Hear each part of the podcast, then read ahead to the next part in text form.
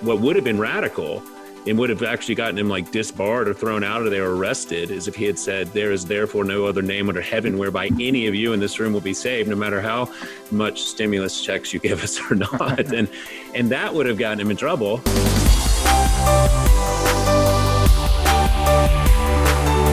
Welcome to the Stand Firm podcast. I'm Nick Lannon of Grace Anglican Church in Louisville, Kentucky, here as usual with Matt Kennedy of the Anglican Church of the Good Shepherd in Binghamton, New York, and Jady Koch of Christ Anglican Church in Mount Pleasant, South Carolina. How you guys doing? Great. Yeah, good, Nick. Any uh, New Happy Year's Epiphany. resolutions this year? Do you guys do those? I steadfastly refuse to make resolutions for anything. Yeah. Yeah, Yeah, I just that more because you're afraid mortifying. you'll fail?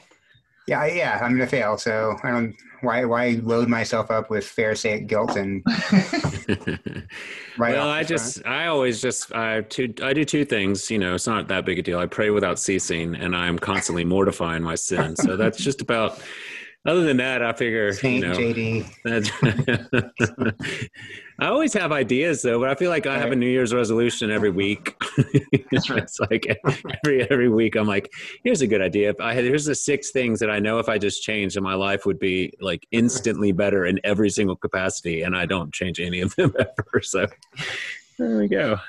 my habit of not making New Year's resolutions is so firmly formed for my years that I um, felt like you do, Matt, that I can't remember to do them. Although I did, um, I do have an idea that a real Christian should make, as Jady implied, like really hard resolutions so that we can be constantly thrown back on the grace and mercy of Jesus Christ. I used to say no resolutions.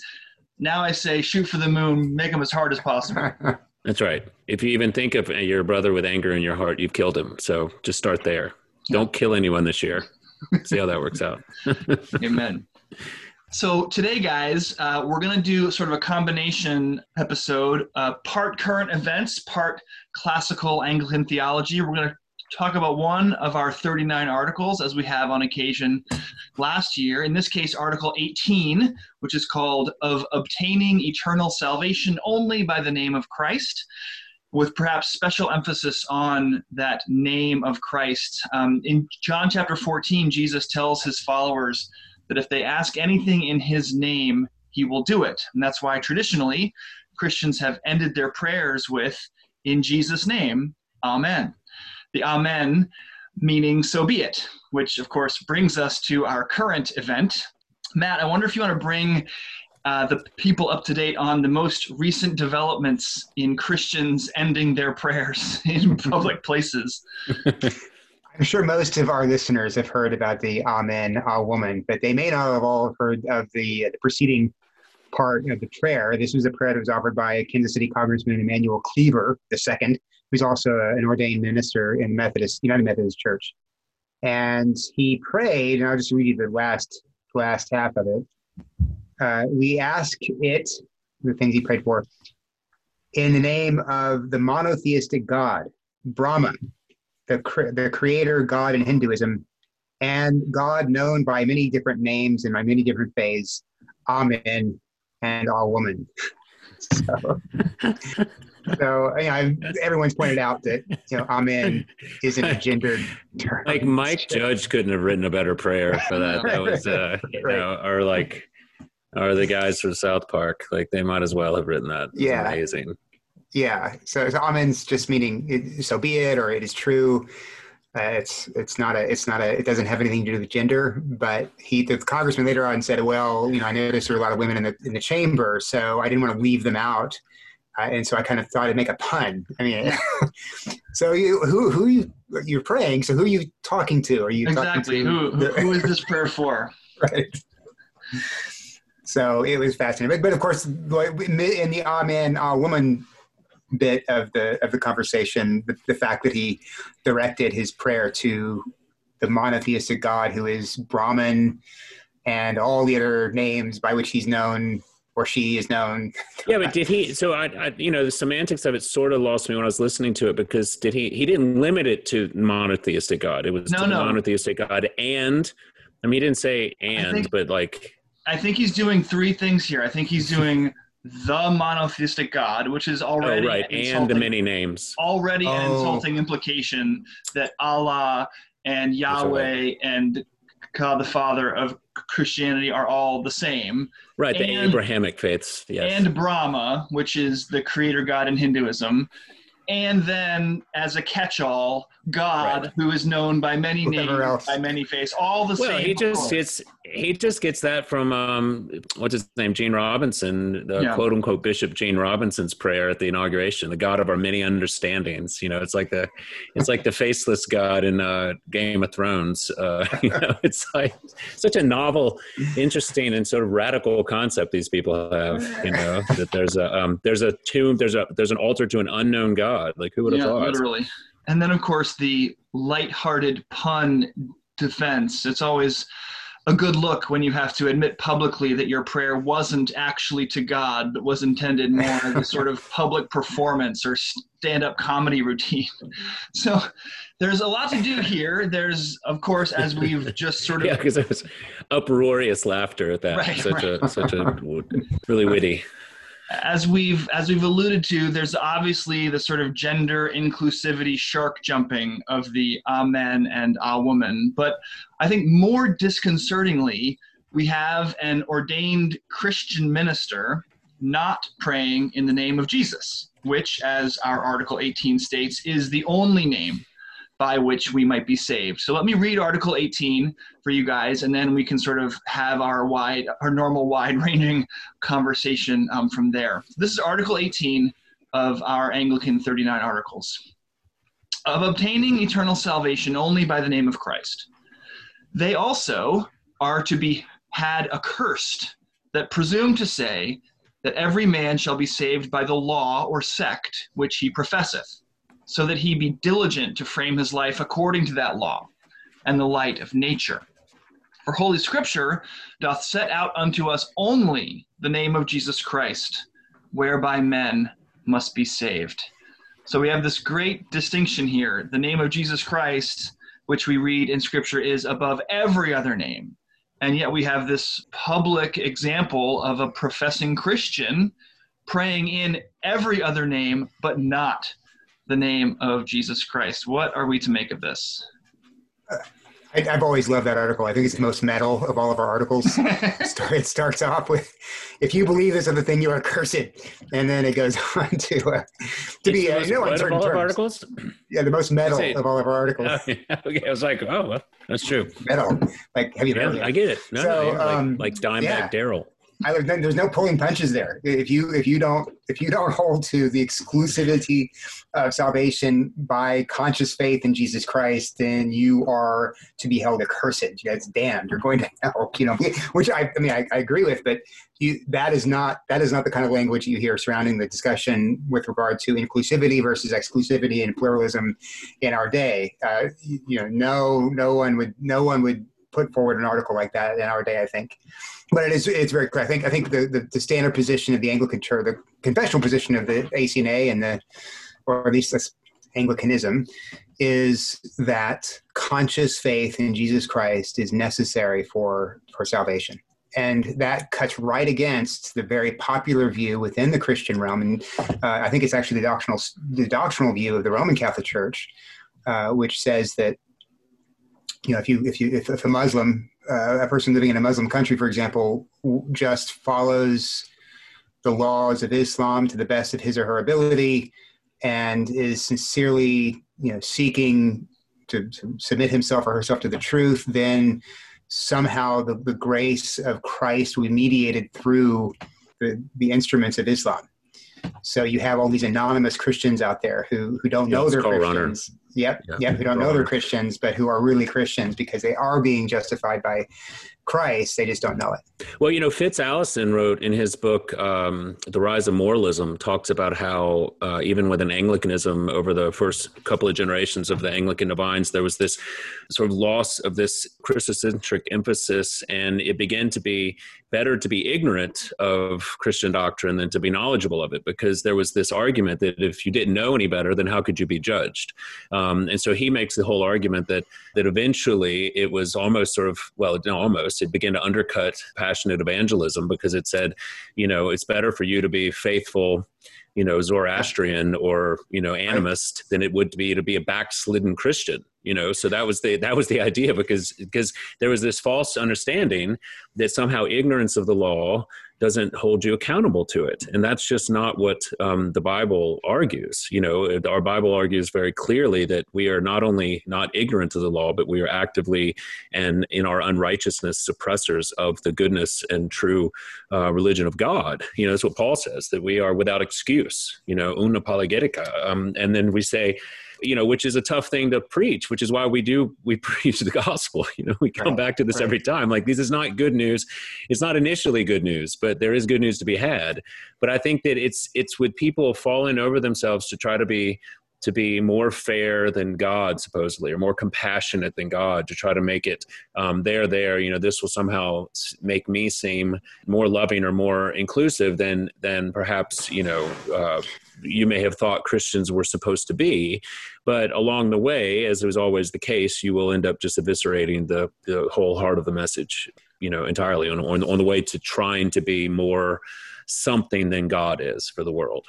So I know, I know you guys that the Bible says that we are all without excuse. But how, and I'm I'm asking this as, you know, for a friend, how is it that that can be true? How can, you know, the proverbial child living in a village in Africa who's never heard of God, how is it that scripture defends the argument that we are all without excuse?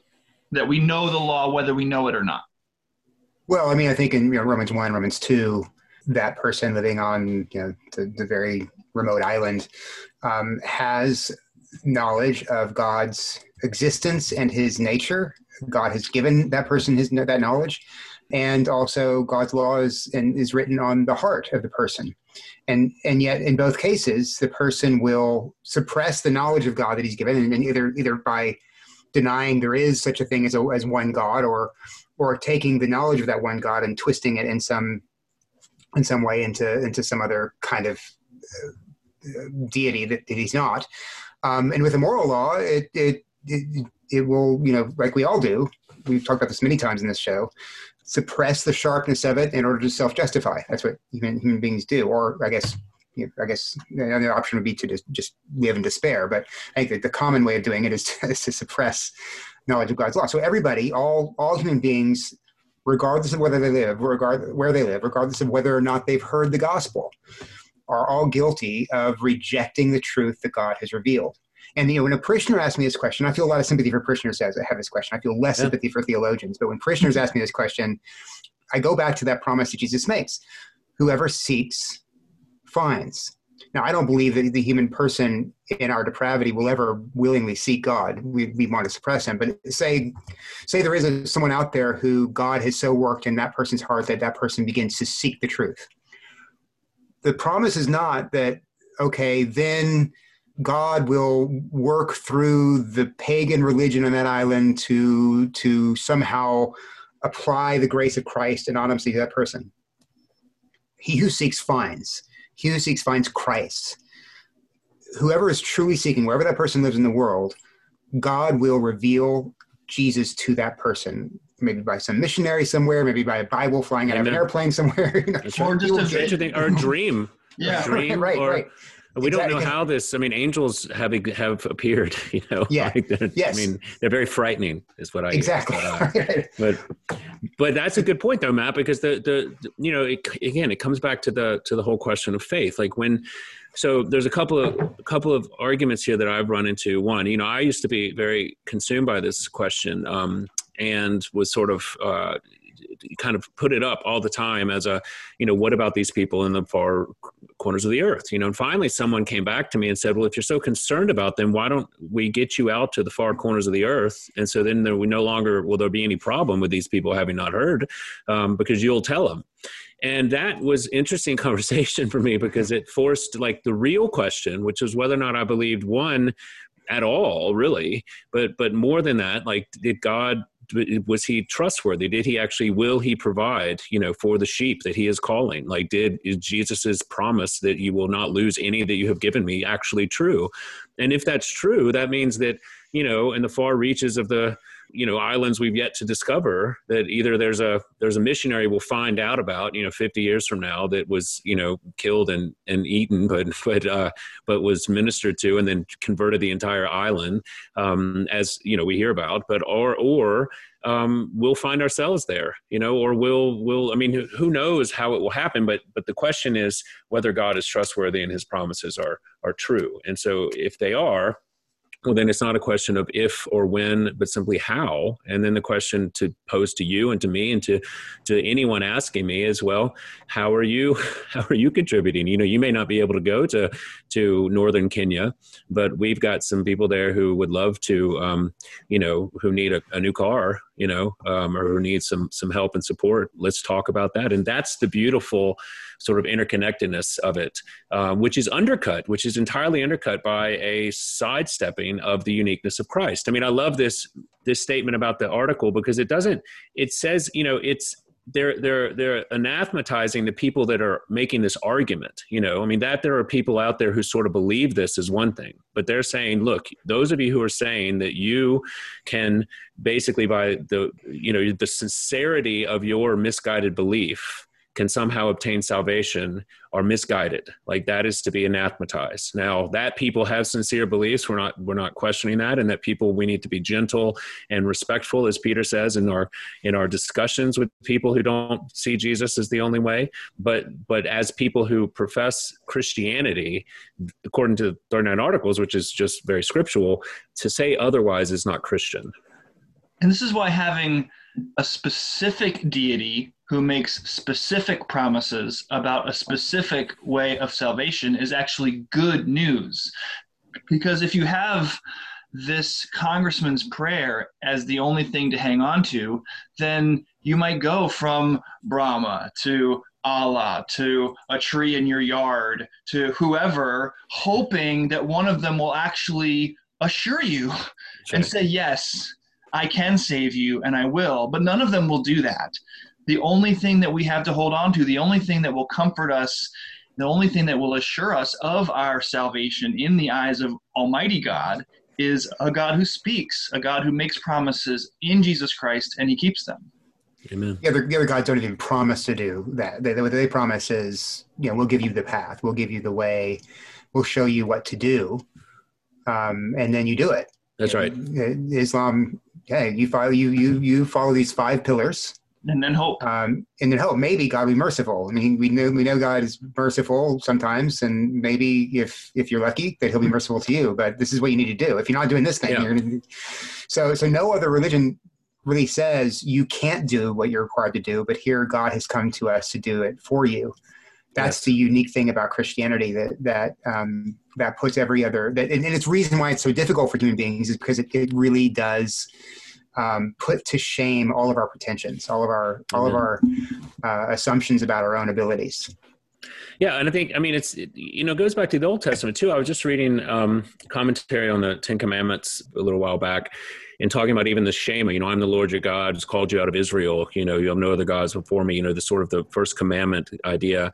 Um, even embedded in that was basically well not basically essentially the the the inability of them to save themselves like i am your lord who have called you out of you know therefore you will have no other gods but me there's this there was this sort of recognition of the the gracefulness of God, you know, bringing light to the dark wherever He does, and then and then by by extension, being the only God worthy of of worship, the only God worthy of of honor, you know, because the other gods like the Molech and Baals and the Asherahs and things, these were all just essentially catchphrases for some sort of animistic quid pro quo God, you know, like if you worship enough, when you get your things together, then the crops will come or not, the babies will come or not, the victory will come or not, which was a very different idea than a personal God who had personal relationship with his people. You know, one of jealousy, one of one of delight, one of wrath, one of one of uh, anger, one of joy, and ultimately one of mercy.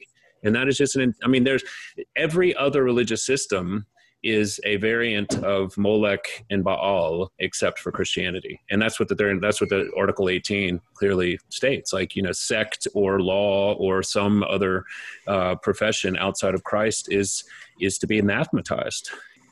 It's fitting that we're talking about this right after Christmas because it is Christmas that really throws this into its sharpest relief. It's the most unique thing that that Almighty God would in some sense leave his heavenly realm and come here to dwell with us in all the muck and mire and sinfulness that is human life to redeem it rather than setting up a complicated obstacle course of righteousness that we have to navigate to get to him. He comes down to us and calls us righteous. Again that creative word that actually makes a thing true was mind-blowing then has been mind blowing for the history of the church and is continuing to be mind blowing to people today that Almighty God would come to us rather than waiting for us to, to get to Him. I mentioned that in my, Christmas, in my Christmas sermon that you know you take other other religions, Buddhism could exist without Buddha. Buddha doesn't have to be an historical figure for the system itself. Right. Um, to, to exist. Even Islam, even though it depends on the revelation that came through through Muhammad, that it could have come through anybody. It, it, it, Muhammad isn't doesn't do anything except just he's a vehicle of of the revelation of the Quran. Uh, only Christianity has this one figure who who comes and does what has to be done. That's right. And, and and so for us, you know, history is is bound up with our with our doctrine. That's herstory, please. Herstory. if this one man who's also God wasn't born, we would have nothing. Would, yeah. It would all fall apart. And the problem that I have with all of this in the modern culture is that had this ever been under dispute, particularly in the first couple of centuries of Christianity, like we wouldn't be here. Yeah. You know, that the, I used to joke, it's not funny anymore, that if, you know, the criteria for, for a bishop that I would respect would be whether or not he would have been martyred in the first century or not, you know, and most of them that I know would not have been uh, precisely on this point because it would have been like, well, you know, who are we to really say whether whether or not Caesar isn't sort of divine, you know, in addition to Jesus or something like this, you know. And so, um, sure, here's a little pinch here or there. Like, what's the big deal? And then you have Peter and John, you know, in Acts 4, clearly saying there is therefore, you know, no other name You know, salvation in no one else for no other name under heaven given among men by which we must be saved like there's it was as radical then as it is today and it's as seemingly offensive to non-believers outside of faith as the proclamation of god ever is outside of faith to unbelievers you know you will have no other gods but me well who the heck do you think you are right i mean but when that is true good and beautiful well then it becomes the only thing that's important. And so, of course, the Christian faith, this has been the cornerstone, as Peter back in Acts, this is the cornerstone. You know, this is that you have rejected, this is the cornerstone. And that the fact that we still have people rejecting it today again, it just goes back to what we talk about almost every week. Like it's there's nothing new under the sun, and all of this sort of pretension that this is sort of a modern idea. You know, this is the newfangled, you know, our new insights into things. I mean, what did C.S. Lewis call it? You know, chronological snobbery or something. You know, bulverism. Like this is just it's it's sad. And so we go back to that prayer. You know, this this idea that this guy had that he was somehow you know, I bet he thought he was really radical. I bet yeah, he thought he was, he was like making a pun. He was definitely saying something. He thought he was like, you know, he's like the bishop again in in a I'm C.S. Lewis kick right now. Uh, the uh, the Great Divorce. You know, like his radical positions that just so happened to be totally embraced by the completely secular neo pagan, you know, nationalists in the uh, Congress, and he thought that was radical. Like to, what would have been radical and would have actually gotten him like disbarred or thrown out or they were arrested is if he had said there is therefore no other name under heaven whereby any of you in this room will be saved no matter how much stimulus checks you give us or not. And and that would have gotten him in trouble you know and that's just this irony of it all. Like it's it's it's so clearly a capitulation to the spirit of the age and such a you know not that not that i am grateful for or, or that i feel like i've come to this in any way other than the mercies of God. But you know, you go back to read like the the even the minor prophets. You know, read Micah and Ezra and Habakkuk, and sort of their their sort of just clear calling out of the kind of syncretism of the of the people. and it's hard not to to feel exasperated with them at times particularly when as ministers we're looking at other ministers who you know you had this opportunity i didn't and again like i didn't i'm not saying it wouldn't have taken some courage but the thing that you thought was courageous is the exact opposite of what actually courage would have been in that situation. And you know i've personally i've had experience one time in a very much lower level with a uh, like a local it was sort of a, a, independent school convocation that I was asked to give the um, commencement prayer at, and so I sort of knew what this was asking for, and I had a very polite but sort of convicted conversation with the headmaster and said, I just wanted to be clear about you know have a lot of students that go to this school and they would find it very confusing if somehow i didn't make an explicitly christian prayer because i'm sort of my thing you know, is to talk about about how when you pray to god no one knows who you're praying to unless you sort of give god a name um, his pronouns as it were. And um, and he said well that's fine but that's not what we're looking for and then kind of left it floating as if i would then be say well well that's okay you know this time. And i said well i've you know i'd sort of figured that was be the case so i can politely decline. And it was a polite conversation, which evidently, in retrospect, got back to me that it was it was sort of offensive to him that I would you know not take the honor, but but at the end of the day i wanted to be clear for him and for my sake to to just say look this is more honest and less awkward than to pretend uh, to perpetuate this myth that you think that i'm laboring under which is that um, there are many ways up the hill you know to the divine mountain. Um, and you may believe that but i certainly don't. And um, and we're not gonna i'm not gonna you know it's like solzhenitsyn i'm not gonna participate say or do anything that is gonna perpetuate a lie in my life to the extent that I can do it. And that was at least one, you know, small little gesture that, you know, I don't know. Yeah. I felt like that was in my little way. It was um, something that made me feel, uh, I don't know. I was like, okay, this is, that was a real adult thing to say. So praise God. I wonder if you guys think that the stand firm equivalent podcasts in Islam and Hinduism and well, not paganism, of course, but these other these other religions ought to be just as offended as we are by a prayer like this. Do you think that a devout Muslim hears a prayer like this and thinks, you know, that's about right. Allah is just like these other gods. I mean, it's ridiculous. Who, other than a true pagan, or like God is in everything, who is this actually speaking to? Who is who is who is enlivened by a prayer like this? That's a very interesting point. Like non-religious, yeah, non-unbelievers, like yeah. pagans. Yeah. yeah. But they, but they will say part of the reason of praying a prayer like that and then saying saying words like that is because well you know this is the only way to bring about unity if we can find some way to to, to unite us all together and uh, by by saying that all of our gods are the same so bring about peace.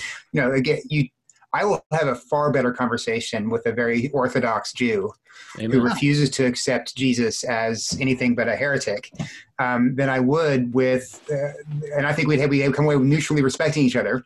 If I'm as firm on my faith as he is in his, then then there would be hope for a really honest conversation between a very liberal, maybe Reformed Jew and a and an Episcopalian. Yes, they're they're both in the process of compromising their faith, so they're yes. not going to actually pr- produce anything of, of lasting value. it's, it's it, well, there's no peace between the religions. You're melding them into one. If Jady had agreed to pray a prayer that he didn't believe at that school, one of the results would be to leave that headmaster in his sin.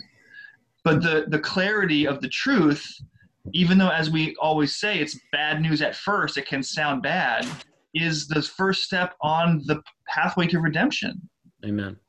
Yeah, I think Leslie Newbigin said it in the Gospel for Pluralist Society. You know, he spent so much time in India, and uh, if I'm remembering correctly, uh, he basically said something to the effect that the, to the more to the the clearer that I am in my own convictions, and the more sort of confident I am in what I believe, then the closer I can actually get to to unbelievers or people of other faiths because there's a there's sort of a confidence that you're not you know that you can get closer you know it's like a, I have the picture of like you know lowering yourself out over an abyss you know it's like i know i'm secure so i can go all the way down in even and really get into it with you about sin death and the devil however you can you can uh, strew it you know with unconcerned or at least not as fearful that somehow i'll be uh, compromised or like lose my um, conviction or faith and really get into it with you. You know, if you are in fact someone that's sincerely looking for the truth, as I am. You know, and I think that's where I think that's what the the great kind of sad cynicism of the pluralistic kind of relativistic mindset is is that essentially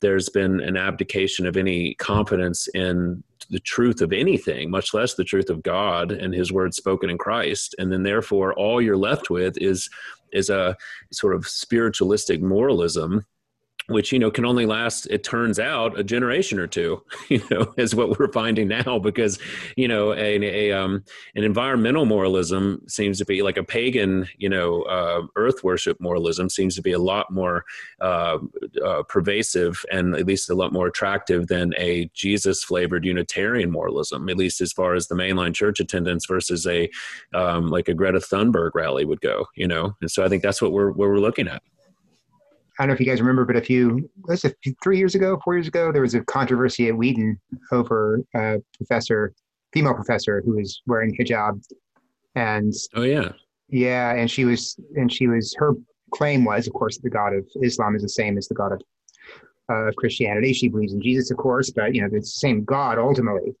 Um, and and that's a very, I, I remember that being a pretty heated controversy on you know Christian Twitter, Anglican Twitter even, and Anglican and Anglican Facebook uh, conversations, people siding with her or against her.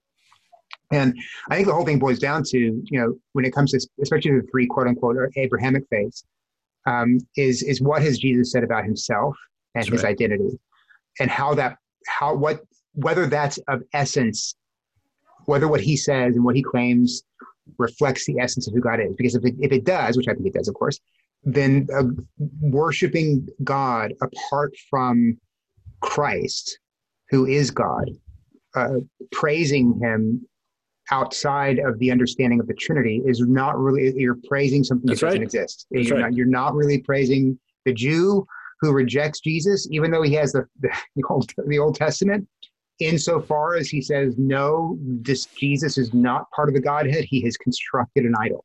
That's Before right. Jesus came, no.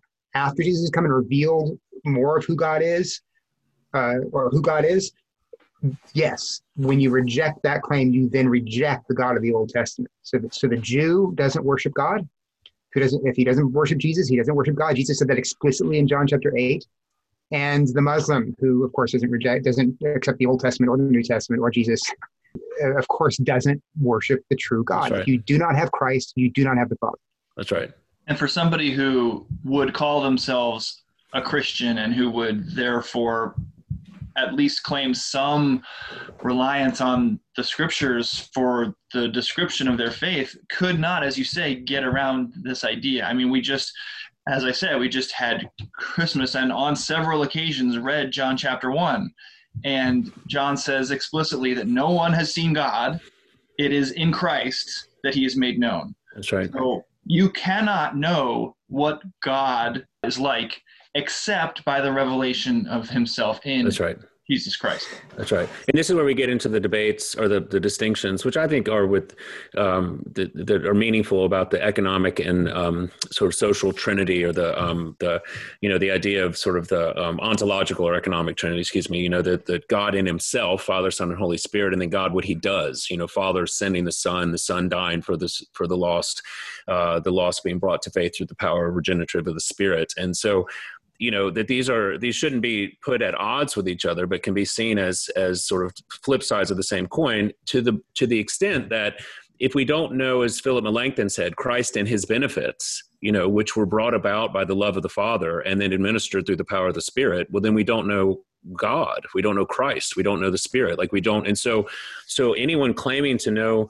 god outside of the redemptive work of christ for them you know, at least in good Lutheran Reformation fashion, doesn't doesn't know God. Like you're not talking like you're talking about a projection of sort of your moral ideal in the world that's either killing you or you're you know you're either you're meeting it and you're excited or you're getting crushed by it and that's why you can't go to church. You know, um, you're you have some idea of this ephemeral power of life force. You have some other idea of God other than the one who has come to to die for you. You know, this is why again back to the time of the Reformation, Cranmer picks this up in our liturgy too. Was big for Luther was the pro te, the for you. You know, this this was such a big deal that that was hammered home because that was the missing piece. Is that when you start talking about God in the abstract you begin to forget God in the the practical for you. And so even in our you know, the long communion uh, sentence, which I wish they had kept in the ACNA, you know, this is the body of Christ given for you, take and eat in remembrance that Christ died for you and feed on him in your hearts by faith with thanksgiving. This was the long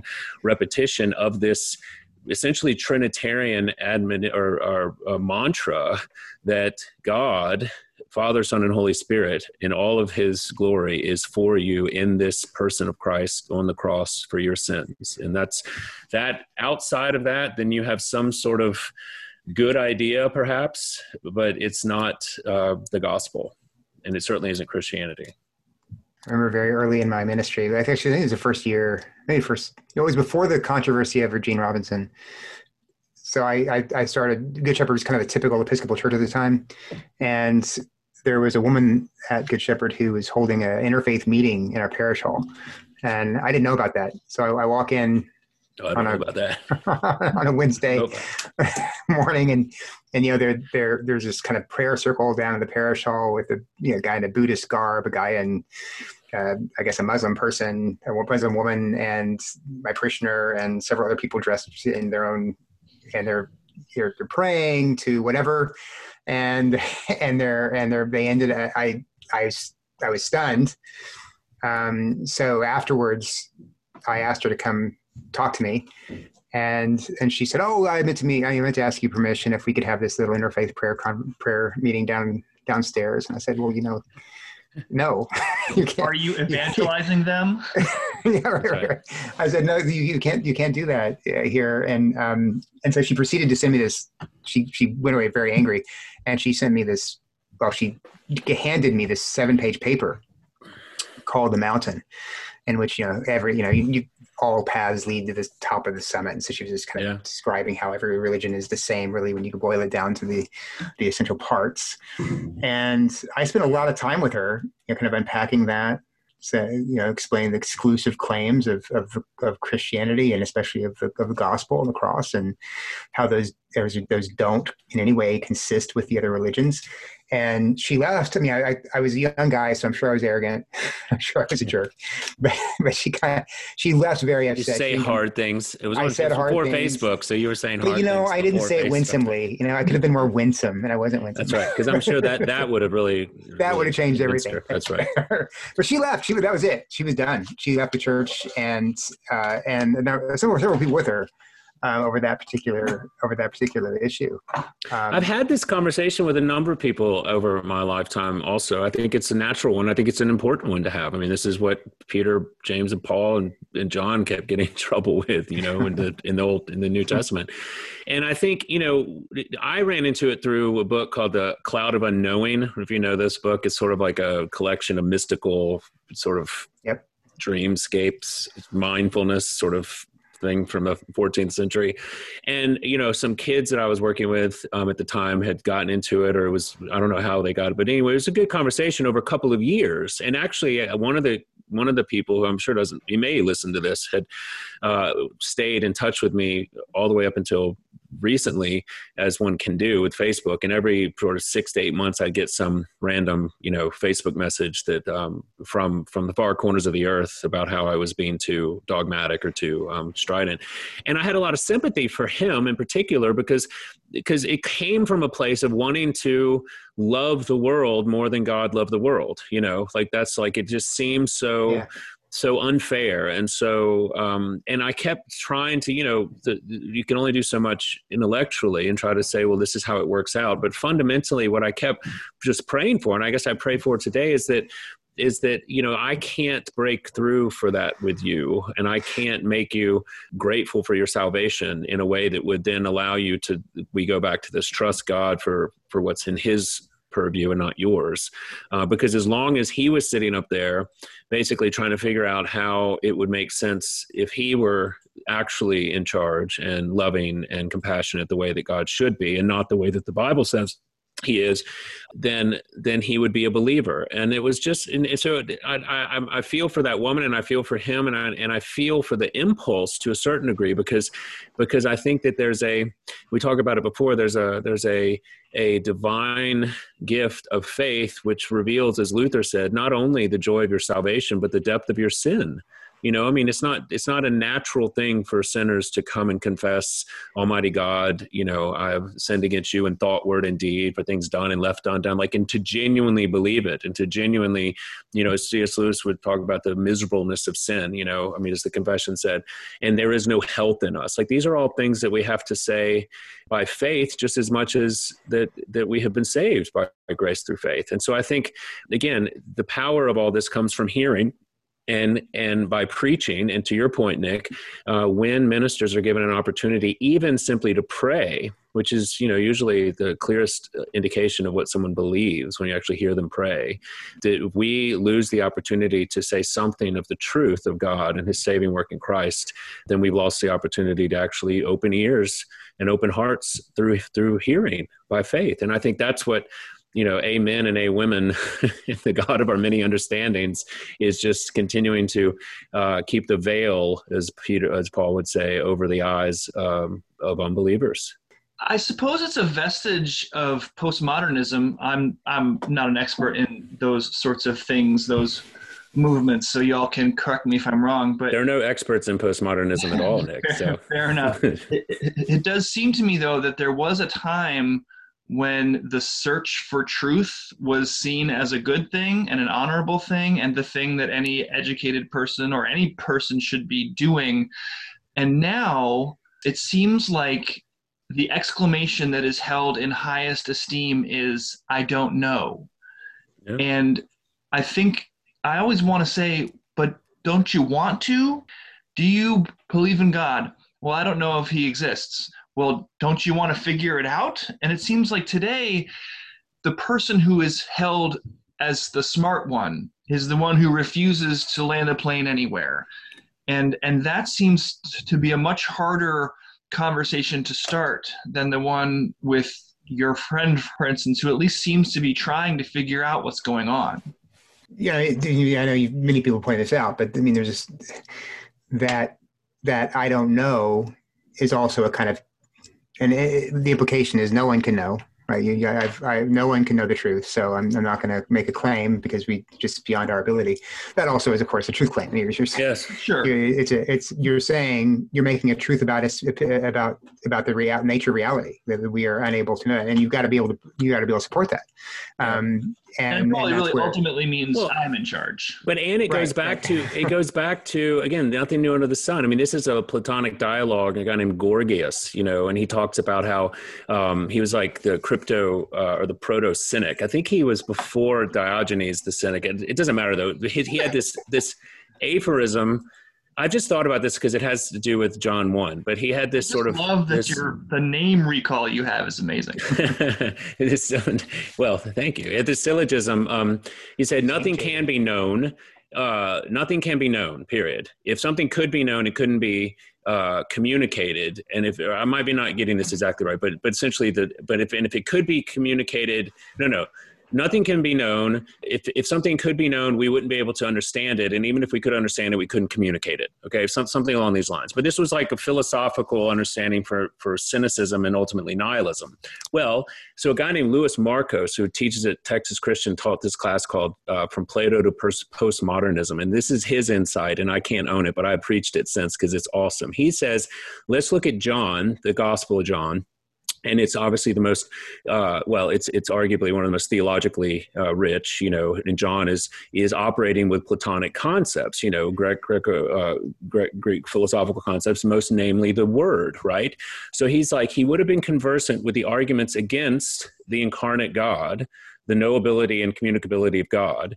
And so, could it just simply be in the back of John's mind when he's arguing about the logos in the beginning? He's he has in his head the objections that would have been prevalent amongst the cynics and the the nihilists of the time that God not only uh, was known, but could has spoken, and then therefore could be communicated. And I just thought that was like when I listened to that, I was on a train, like a little audiobook, and I like had to take a deep breath and like walk, you know, walk the cars and like just kind of get reset. But I thought it was so fascinating because this idea that we've inherited that everyone was living under a rock before Descartes, and then all of a sudden Descartes said nothing can be true except the fact that I doubt, and there I, you know, I think, therefore I am.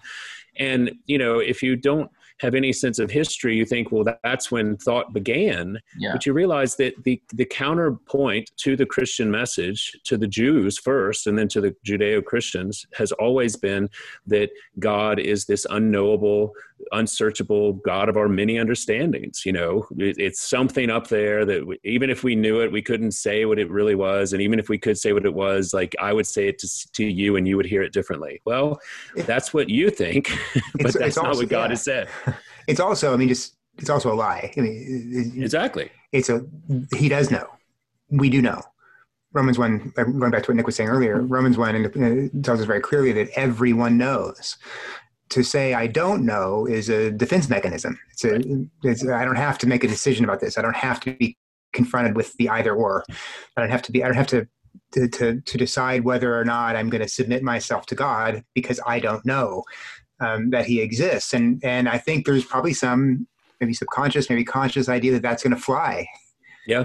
Uh, before the throne, uh, Lord, I I didn't know, and no.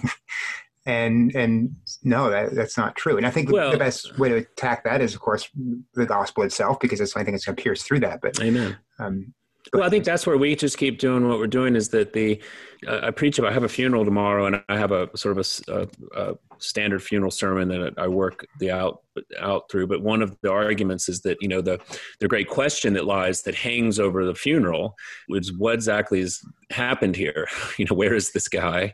Uh, what what was his life leading up to it, and where does his hope you know end? And I say, you know, for thankfully for many people here, that question has been answered. For this man who I happen to know, uh, it was in fact answered and lived, and it's great joy. I mean, it's there's some mourning, but many funerals I know that I've done, there have been a lot of um, confusion over that. And so I just point out the fact that if no matter uh, what sort of agnosticism you have about these questions, your life continues to force answers to them, whether you want to or not. So you're just being dragged like a tow rope behind like the inexorable march of time, like over bricks and through walls and, um, you know, through marriages and through rehab and through despair and death and ultimately death. And to just punt this question is to essentially, uh, well, it's essentially be a nihilist. You know, what is truth? Like Pilate. You know, like I don't want to live in this this backwards, um, sweaty place, and I hate everything. And what is truth? You know, pass me the wine. Like let me give me my fiddles, as Nero. You know, and we say, well, that's an alternative to there, there, there's an option for that, but but let's come let us let's talk about something um, more beautiful still you know and i think that's where back full circle to why we care about this at all i think from a pastoral standpoint is that you know it, it's not like we're just sort of dogmaticians who want to get out there and win debating points. You know, it's like we legitimately can see the the life of hopeless nihilism that comes from worshiping the unknown God.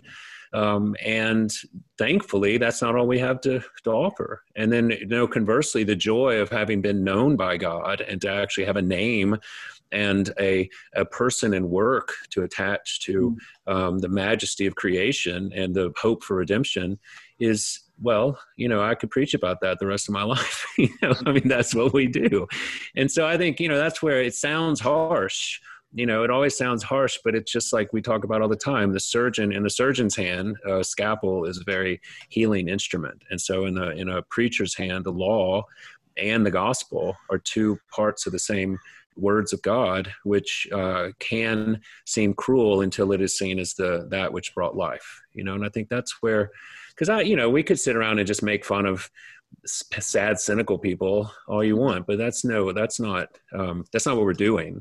You know i think that from a professional standpoint we could say there's a little bit of malpractice that we can we can lay at the feet of like fellow um, ordained ministers you know like there's a like that's not how you play the game.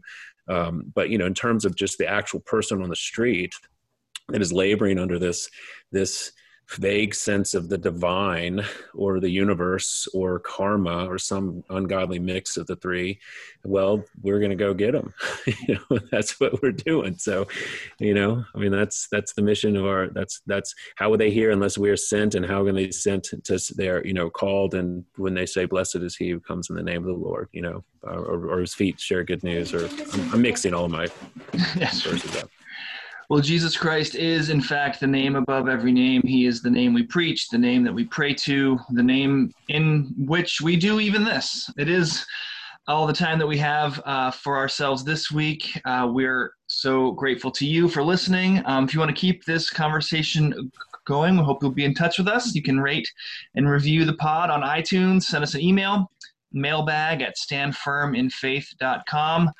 Uh, thanks, as always, to Matt Kennedy and Jady Koch. I'm Nick Lannon.